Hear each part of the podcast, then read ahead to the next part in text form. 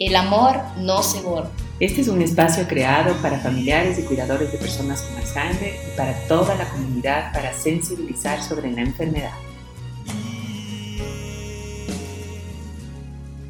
Estimados oyentes, muy buenos días. Como todos los miércoles de cada 15 días, les saluda Verónica Faini presentando nuestro programa El Amor No Se Borra.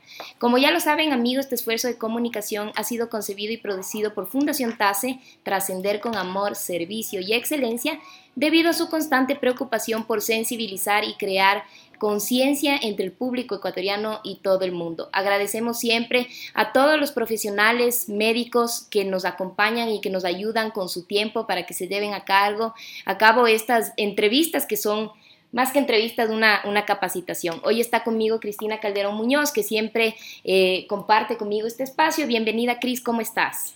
Hola Vero, un gustísimo estar aquí otra vez, otro miércoles, en el programa El Amor No Se Borra.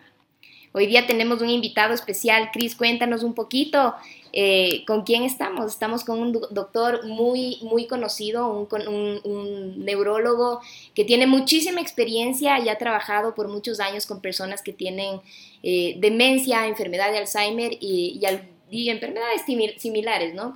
Con temas neurológicos. Cuéntanos, Kiris, ¿quién es? Bueno, hoy tenemos la grata presencia del doctor Eduardo Castro. Como ya todos saben, y estoy segura que mucha gente aquí en Quito y en el país le conocen, es un neurólogo muy reconocido de nuestro país y también internacionalmente. Él es especialista en todo el tema de demencias. Y hoy vamos a hablar sobre un tema muy importante, Vero, que es todas las actualizaciones y todas las novedades que tiene que ver con el tema de demencias, y también vamos a topar qué es una demencia y qué es lo que los diferentes tipos de demencia que existen en el mundo, ¿no? Así que bienvenido y buenos días, doctor Eduardo Castro. Muchas gracias por su tiempo, por su generosidad. Y tenemos un montón de personas que siempre nos preguntan qué es lo nuevo. O sea, la gente que ha tenido familiares y que han tenido Alzheimer o demencias similares siempre nos dicen qué podemos hacer nosotros, cómo podemos...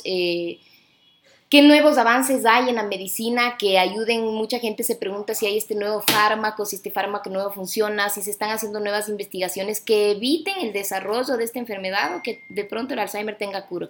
Todo el tiempo la gente hace esas preguntas y un poco la idea es ver hacia las nuevas tecnologías médicas, hacia los nuevos avances, ¿cómo ve usted ese panorama? Primero, muchas gracias por su presencia, por la invitación, por sus palabras. Para mí es un gusto siempre compartir con ustedes, con mi admiración por el trabajo que hace TASE, que siempre lo he expresado. Sí, creo que en los últimos años hay un giro muy importante en el estudio de demencias, en entender las demencias. Podríamos empezar por diferentes sitios. Por ejemplo, cada vez se va identificando el patrón genético, la base genética con la que nace una persona y que en el curso de su vida le va a predisponer a que tenga cualquiera de las demencias, pero particularmente la más frecuente, que es la demencia de Alzheimer. Esto es un dato muy importante, una cantidad de genes. Todos sabemos que hay un grupo muy pequeñito de enfermedad de Alzheimer que tiene una forma genética y hereditaria. Uh-huh. La gran mayoría no tiene una forma hereditaria, uh-huh, pero sí hay una predisposición genética. Uh-huh. O sea, se nace con esta predisposición. Y lo interesante de esto es que muchos de estos genes tienen relación con procesos regulares del cerebro, particularmente con procesos inflamatorios e inmunológicos. Uh-huh. Y esto explica por qué en los cerebros del paciente de Alzheimer, que nació con esta predisposición, a los 60, 70, con el proceso de envejecimiento, se activan procesos anormales como el proceso inflamatorio. Uh-huh. Y por eso el gran giro que se está buscando en el tratamiento del Alzheimer será ir a tratar la neuroinflamación, la neuroinmunología, el proceso de autodefensa que hace el cerebro contra un ataque, o por qué se recrudece el Alzheimer o la demencia luego de un proceso infeccioso banal, como un problema dental o como un problema de infecciones a repetición por cualquier otro factor.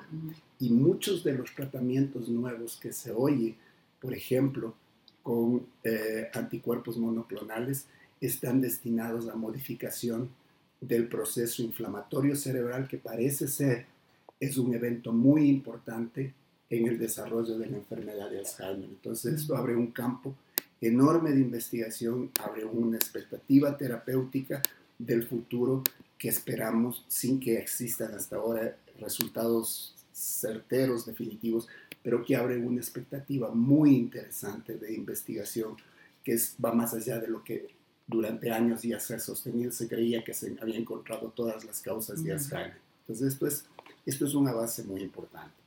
La segunda cosa que es muy... perdón, doctor, una pregunta, y le voy a hacer una pregunta que creo que le hará el común de la gente.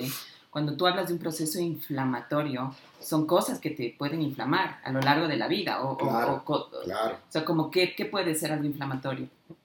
Lo más frecuente, lo más interesante, lo que hoy día se está investigando muchísimo es algo tan simple como el microbioma intestinal. La relación que hay entre los cambios que sufre la flora intestinal, que es una puerta de entrada para que nuestro organismo detecte un proceso inflamatorio, eso da una respuesta inmune, y esa respuesta inmune se traduce al cerebro. Entonces hay una interrelación directa entre el microbioma intestinal y la inmunología del cerebro, o que un proceso cerebral se traduzca sobre la microbioma intestinal. El microbioma intestinal es una puerta de entrada.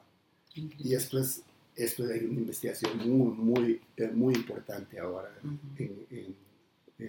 y que habrá resultados, creo yo, que alentadores, porque va a permitir identificar muchas formas por qué se modifica el comportamiento no solo de demencia, sino desde procesos tan simples como la depresión, ansiedad, cambios de humor, enfermedades inmunológicas con alteración del funcionamiento cerebral, etc. Eso es un campo muy importante. La segunda, otra cosa que es muy nuevo en Alzheimer en los últimos años, es que había la pista en el estudio de las monjas y sacerdotes cuando se hizo el estudio clínico, que el Alzheimer no empieza cuando le diagnostica el médico la enfermedad de Alzheimer. Y hoy se puede confirmar eso, porque los cambios patológicos que se ven en el cerebro de un paciente de Alzheimer están por lo menos 20 años antes de que el paciente sea diagnosticado de Alzheimer.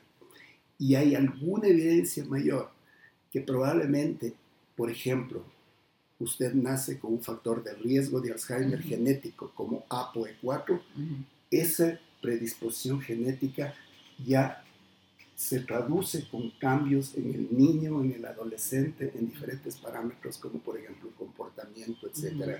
Hay estudios de la parte nórdica que hablan que desde ahí ya está empezando muchos de los elementos que luego serán conocidos en el curso de la enfermedad. Entonces, esto es interesante y es nuevo, y lamentablemente se distorsiona un poco a través de las redes sociales o la prensa, que no maneja bien eso. Entonces, sabemos hoy que los primeros cambios aparecen 20 años antes, y esos cambios pueden hoy ser medidos. Pueden ser medidos, ustedes pueden pedir un líquido cefalorraquídeo a un paciente con la enfermedad de Alzheimer, perdón, a un paciente que quisiéramos saber si va a tener la enfermedad de Alzheimer. 20 años antes, sea por un líquido cefalorraquídeo, sea por un PET scan. ¿Pero qué tan difícil es que una persona se vaya a hacer un examen? Pero esta es la parte que es importante. Déjame primero terminar esta idea. Se ve que hay 20 años, el paciente ya tiene cambios anatomopatológicos, y luego en un momento dado, más o menos unos 5, 8, 10 años, en cambio se añade otro factor sobre esta predisposición, interaccionan los dos elementos, y esto es el riesgo que finalmente termina en la enfermedad de Alzheimer.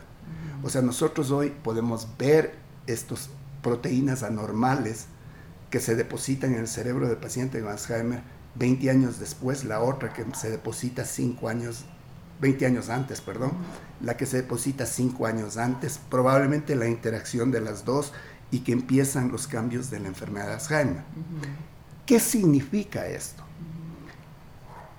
Uh-huh. Desde el punto de vista práctico,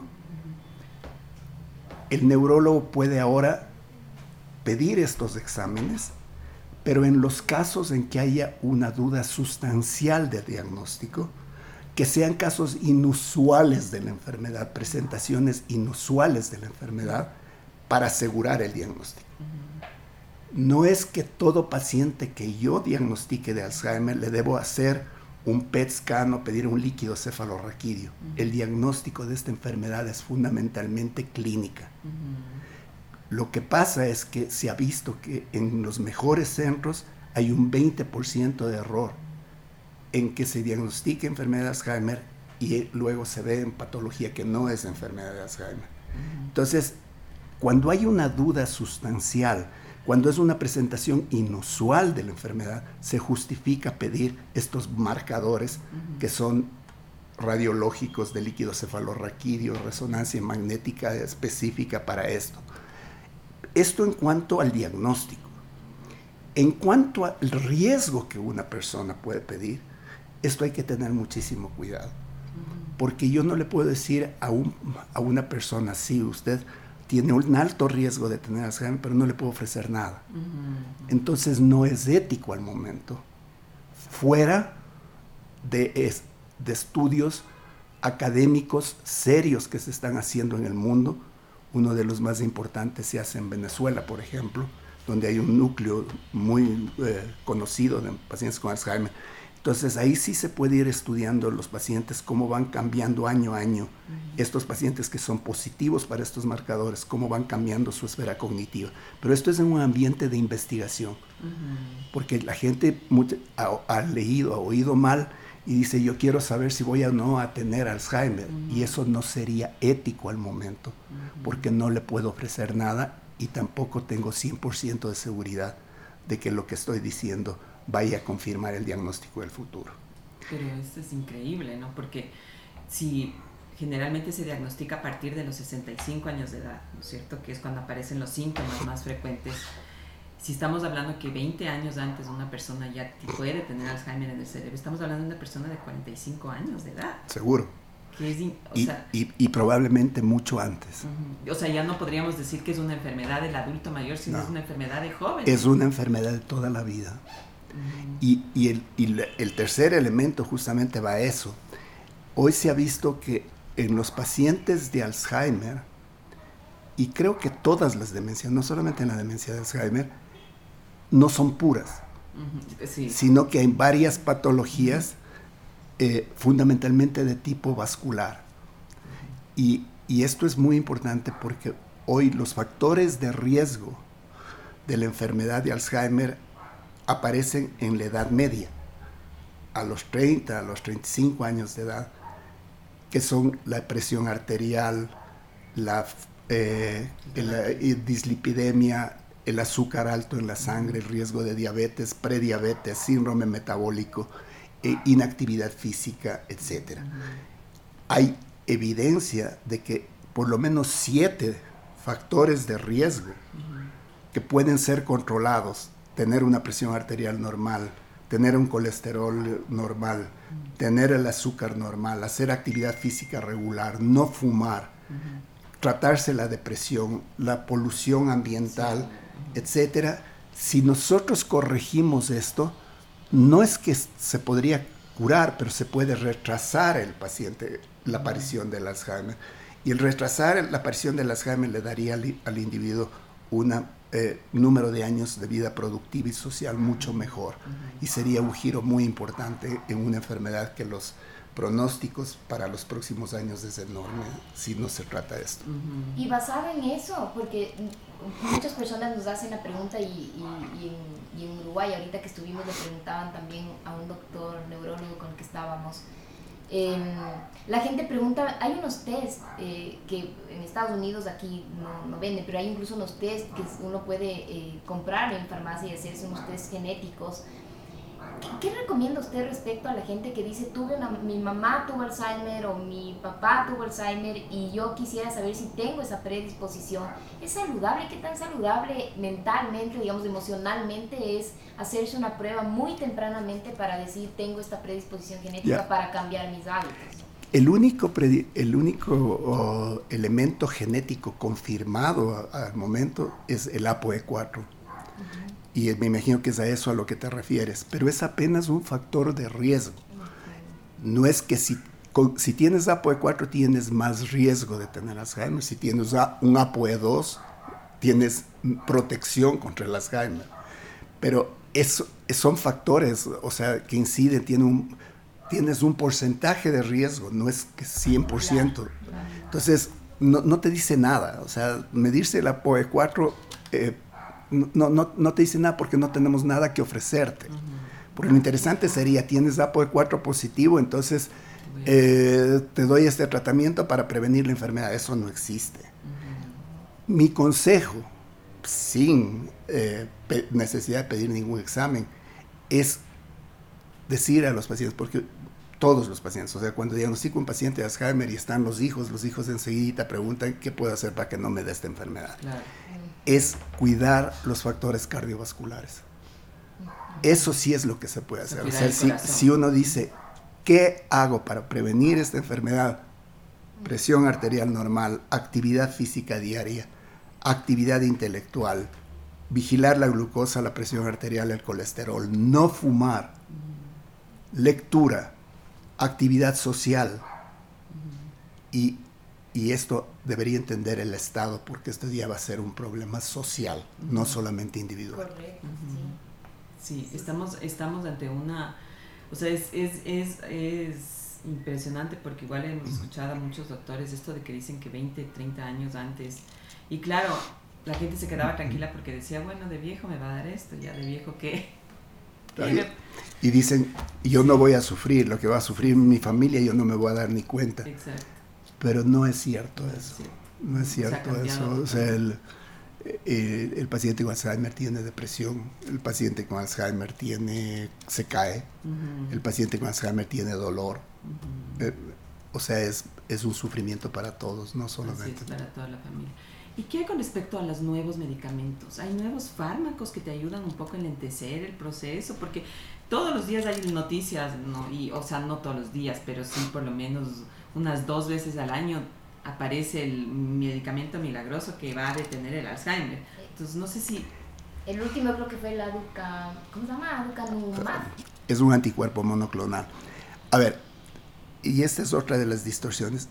Lo interesante en los últimos años, porque durante un largo tiempo se estancó, entre comillas, la investigación de Alzheimer, porque se creía que ya se había encontrado todo. Uh-huh. Sabíamos que el grupo que tiene la forma hereditaria tiene una proteína anormal, que es el amiloide, que se depositaba en el cerebro, y que los pacientes que tenían herencia tenían una falla en este proceso de limpieza de esta proteína, y se creyó que el depósito de amiloide era la producción de la enfermedad. Uh-huh. Entonces esta es una teoría que se mantuvo durante muchísimo tiempo, y que hoy se sabe que no es tan exacta y que probablemente ni siquiera es muy cierta. Uh-huh. Y esto tuvo repercusión en lo que tú me estás preguntando.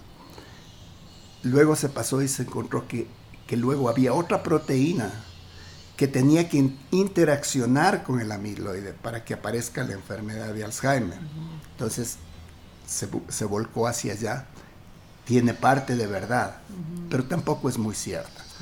Entonces ahí empiezan todo lo que hemos hablado ahora de la nueva investigación que hay en Alzheimer hacia la parte inmunológica, hacia la parte inflamatoria. Pero claro, ¿qué se hizo? Empiezan a salir medicamentos que son barredores del amiloide. Pero ojo, se ha visto que en realidad se logra sacar el amiloide del cerebro, pero los pacientes tienen una mejoría mínima o nada.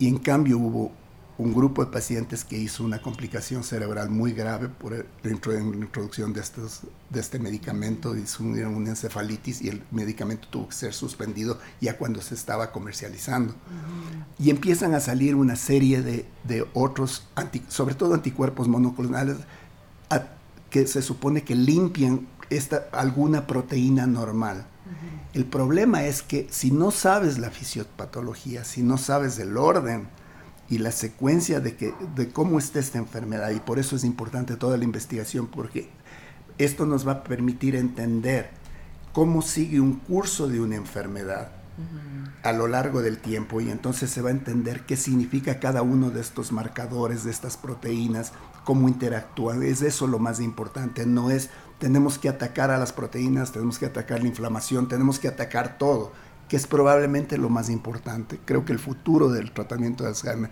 va a ser coger ampliamente, o sea, atacar las proteínas más normales que se depositan, la respuesta inmunológica normal del microbioma, el proceso inflamatorio que se produce, o sea, va a ser un múltiple ataque. Por el momento no hay nada más importante que cuidar los factores cardiovasculares. Uh-huh.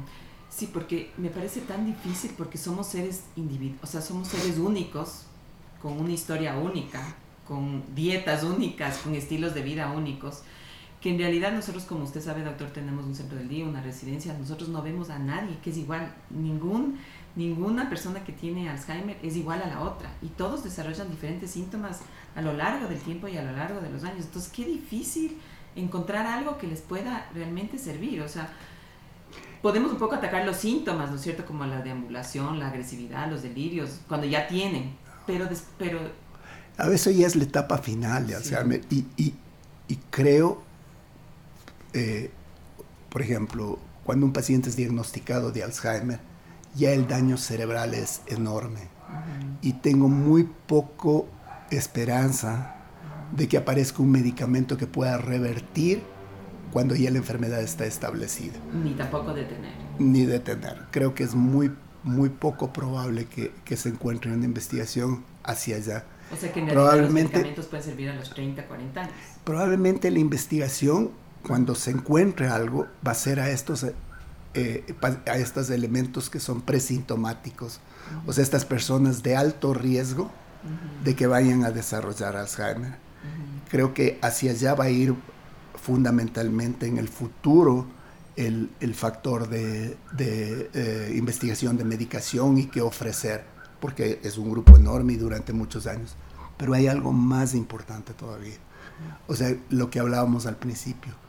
Probablemente esto va desde que un niño es concebido, uh-huh.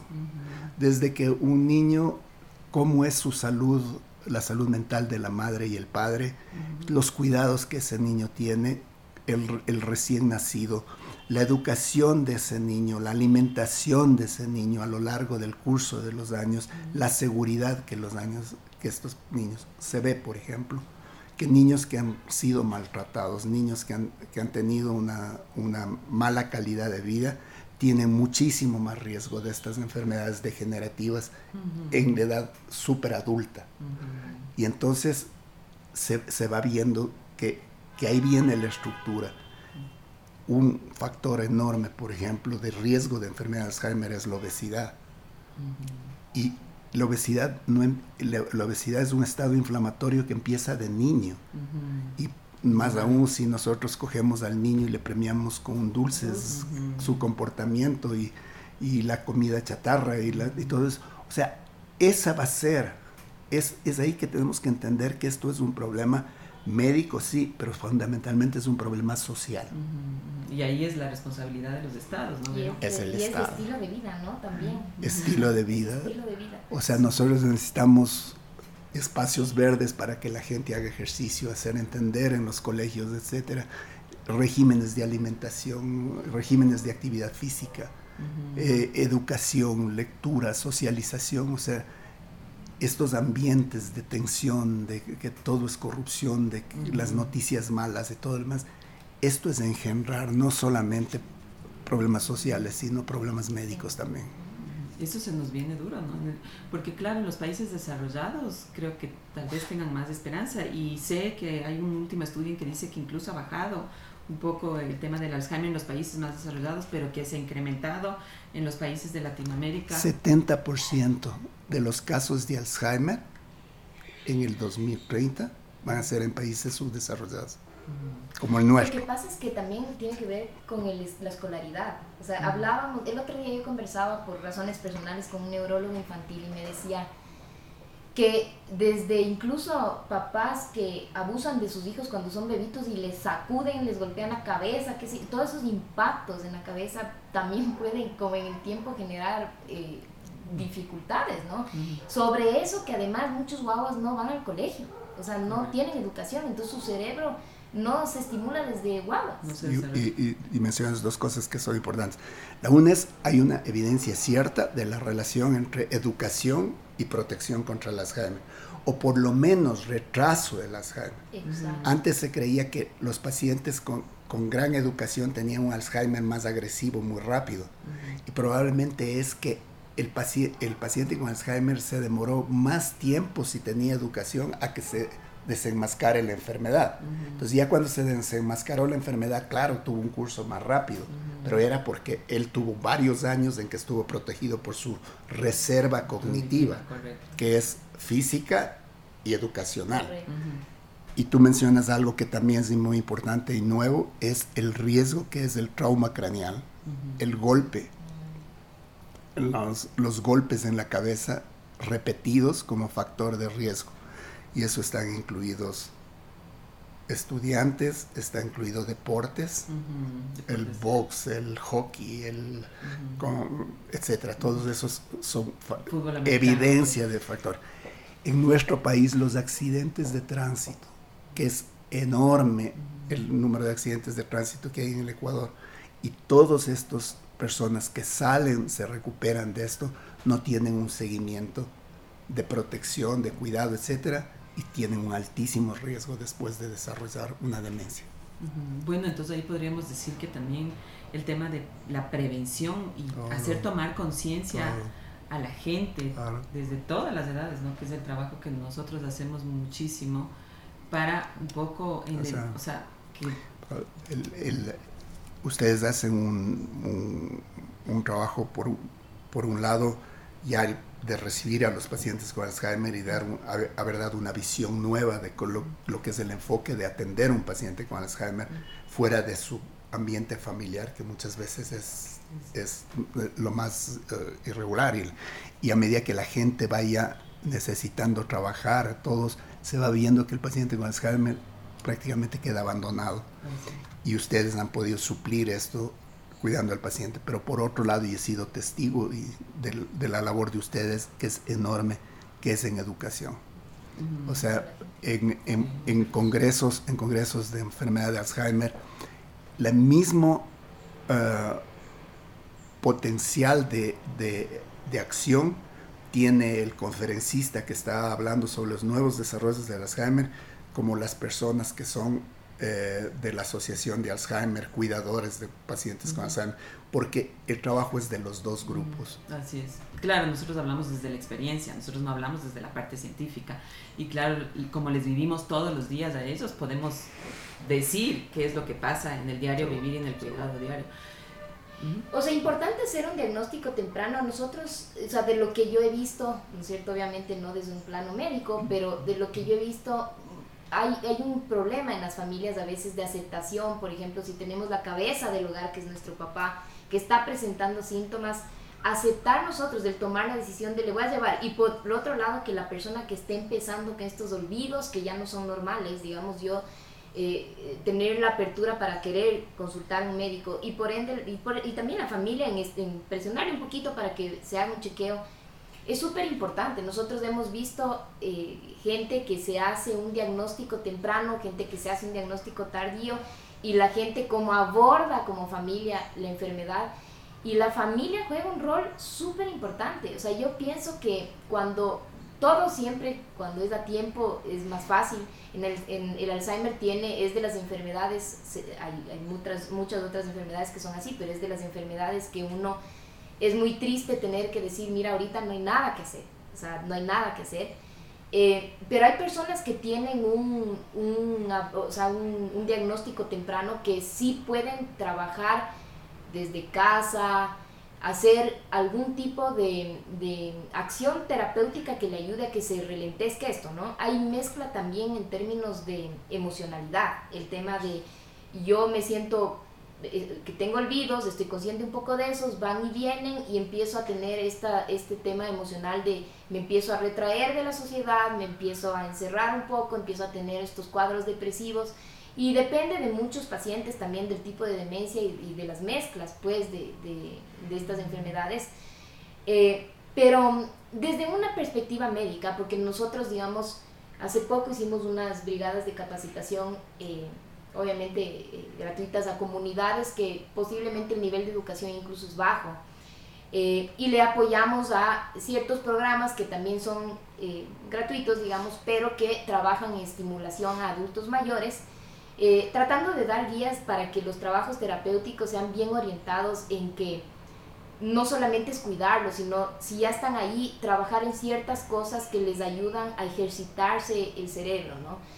Desde una perspectiva médica, si una persona tiene un diagnóstico temprano, voy a decir temprano, una persona, porque puede ser una persona que presente los síntomas antes que otra y el decir temprano es relativo no a la edad, sino quizás a los síntomas, una persona que tenga por ahí 60 años, que esté en un periodo en el que estoy teniendo olvidos y desubicación espacial, falta de reconocimiento en momentos, digamos, a la familia.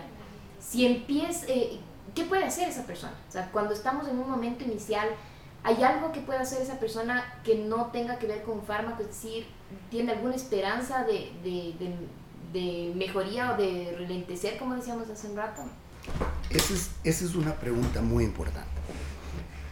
Hay tres niveles que nos vamos a centrar en Alzheimer, pero no es solamente para el Alzheimer, es válido para las otras demencias también. Hay tres niveles al inicio de la enfermedad. El uno se llama queja subjetiva de memoria.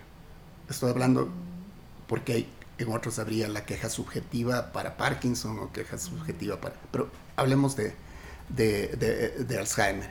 La queja subjetiva de memoria es el paciente que viene a decir, doctor, me estoy olvidando. Yo me estoy olvidando... pero trabajo normalmente, en mi oficina estoy muy bien, pero mi hija me dice que me tiene que repetir las cosas y me estoy olvidando. Eso se llama queja subjetiva de memoria. El otro es el paciente en que tiene ya rebasó el medio familiar, ya los olvidos ya tienen alguna repercusión, pero el paciente sigue haciendo una vida independiente. Se llama deterioro mínimo de conciencia o deterioro cognitivo mínimo, el nombre. Y el último ya es el Alzheimer de aparición temprana, que ya es el paciente que tiene ya compromiso social. Demencia implica por lo menos dos áreas, o sea, me olvido las cosas y me pierdo, me desoriento, etc. Eso ya es Alzheimer. Yo siempre digo que generalmente cuando se diagnostica un paciente con Alzheimer, el paciente no viene a decir me estoy olvidando, sino que le trae, o sea, porque ya tiene repercusión. Entonces los dos niveles previos son importantes.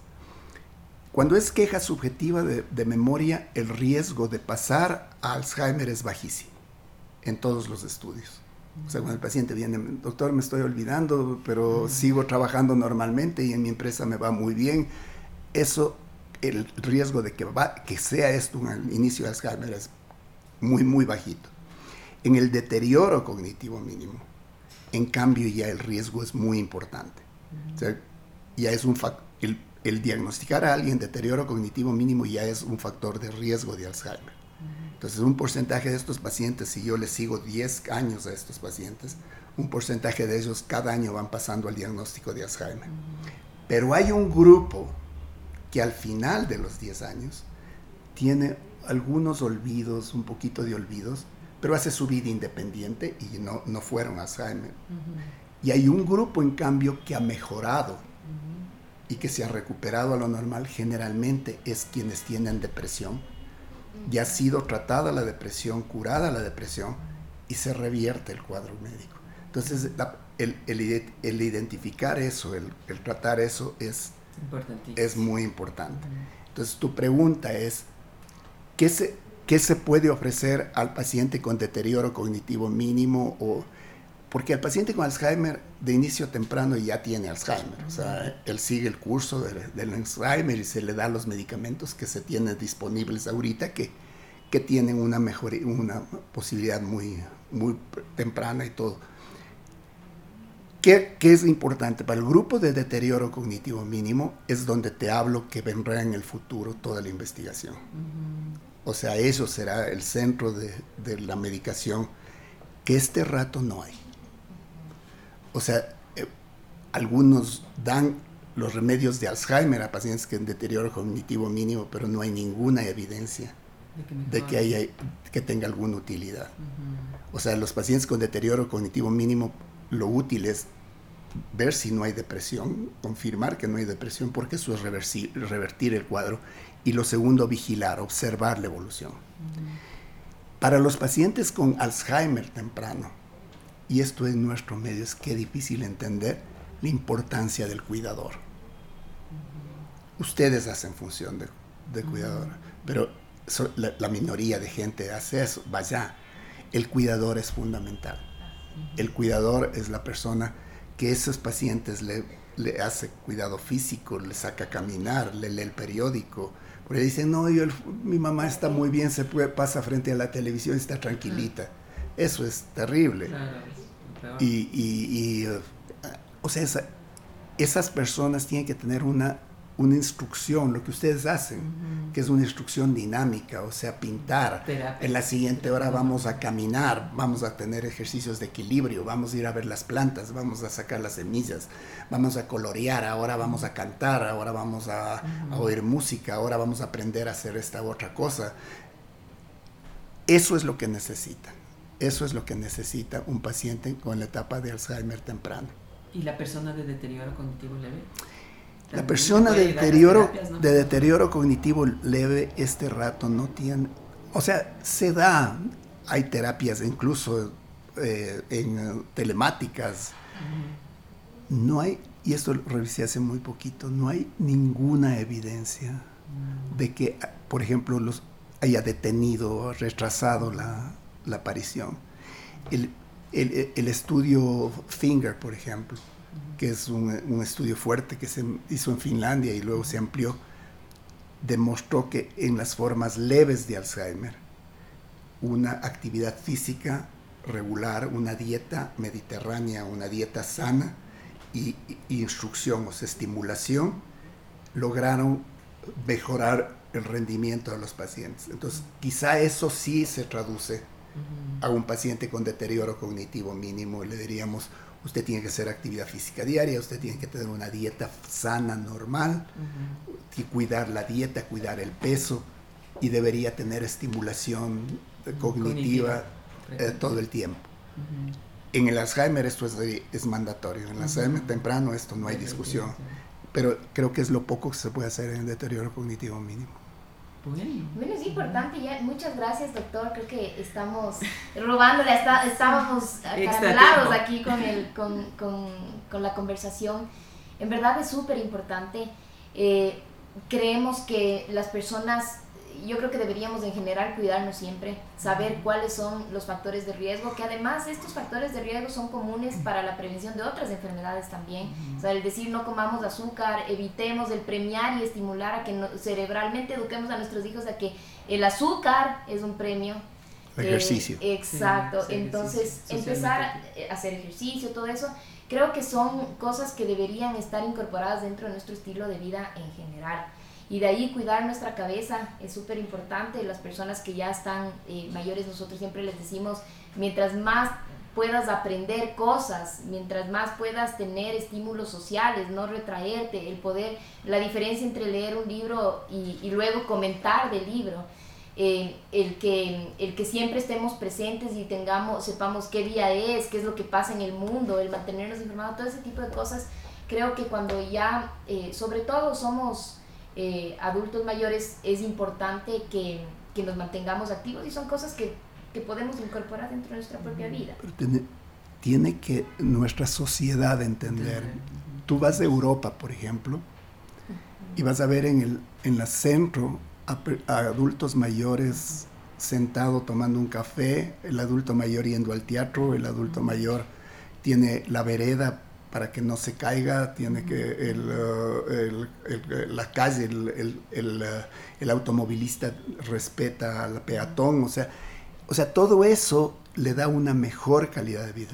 Sácale aquí a un adulto mayor, sí, a caminar por la Carolina, donde la vereda está acá, donde le van a asaltar. Es para los jóvenes todo. Entonces, y les insultas, esto que no entiende nuestra sociedad, o sea, que cree que al adulto mayor lo que hay que hacer es, ahí le empiezan a cuidar que no tome helado, ahí al pobre, ahí le encierran en la casa y le ponen la televisión, o sea, uh-huh, que entiendan que esa persona tiene que la edad tiene que tener vida cultural, social, etcétera, a lo largo del tiempo, y no esa basura de programas de televisión, o esa basura. O sea, tiene que ser tratado. Tiene que recibir toda nuestra sociedad ese tipo de educación, de tal manera que en cualquier edad nosotros estemos preparados para sobrevivir. Exacto. Totalmente. Bueno, muchísimas gracias. Nos quedamos con ese mensaje, doctor Castro, a trabajar en el tema de la prevención, a trabajar con la sociedad. Estamos en Latinoamérica fregados con este tema del Alzheimer. No se nos pinta un panorama bueno. Y le agradezco muchísimo. Ha sido un honor estar con usted nuevamente. Para mí. Mi querida Vero. Muchas gracias. Y bueno, la mejor compañía, siempre decimos con Cris, de los podcasts del programa El Amor No Se Borra, es nuestros oyentes. Todo lo que ustedes como médicos entregan en este esfuerzo, en el tiempo y en todo, es información y es educación a la comunidad, y para eso es súper importante. Es súper lindo ver que cada vez hay gente más joven que está dispuesta a escuchar este tipo de información y a recibir estas capacitaciones, que digo yo, que les ayudan para que los adultos mayores que les rodean por un lado estén mejor, pero también para que ellos piensen en ellos mismos a futuro y se vaya creando esta cultura, ¿no? Así que muchas gracias a todos nuestros amigos oyentes, al doctor Eduardo Castro por su apoyo, gracias Cristina, y que tengan un excelente día. Que el mundo sepa del poder de tu amor, y que tú diste, siempre diste de ti lo mejor. Saber envejecer.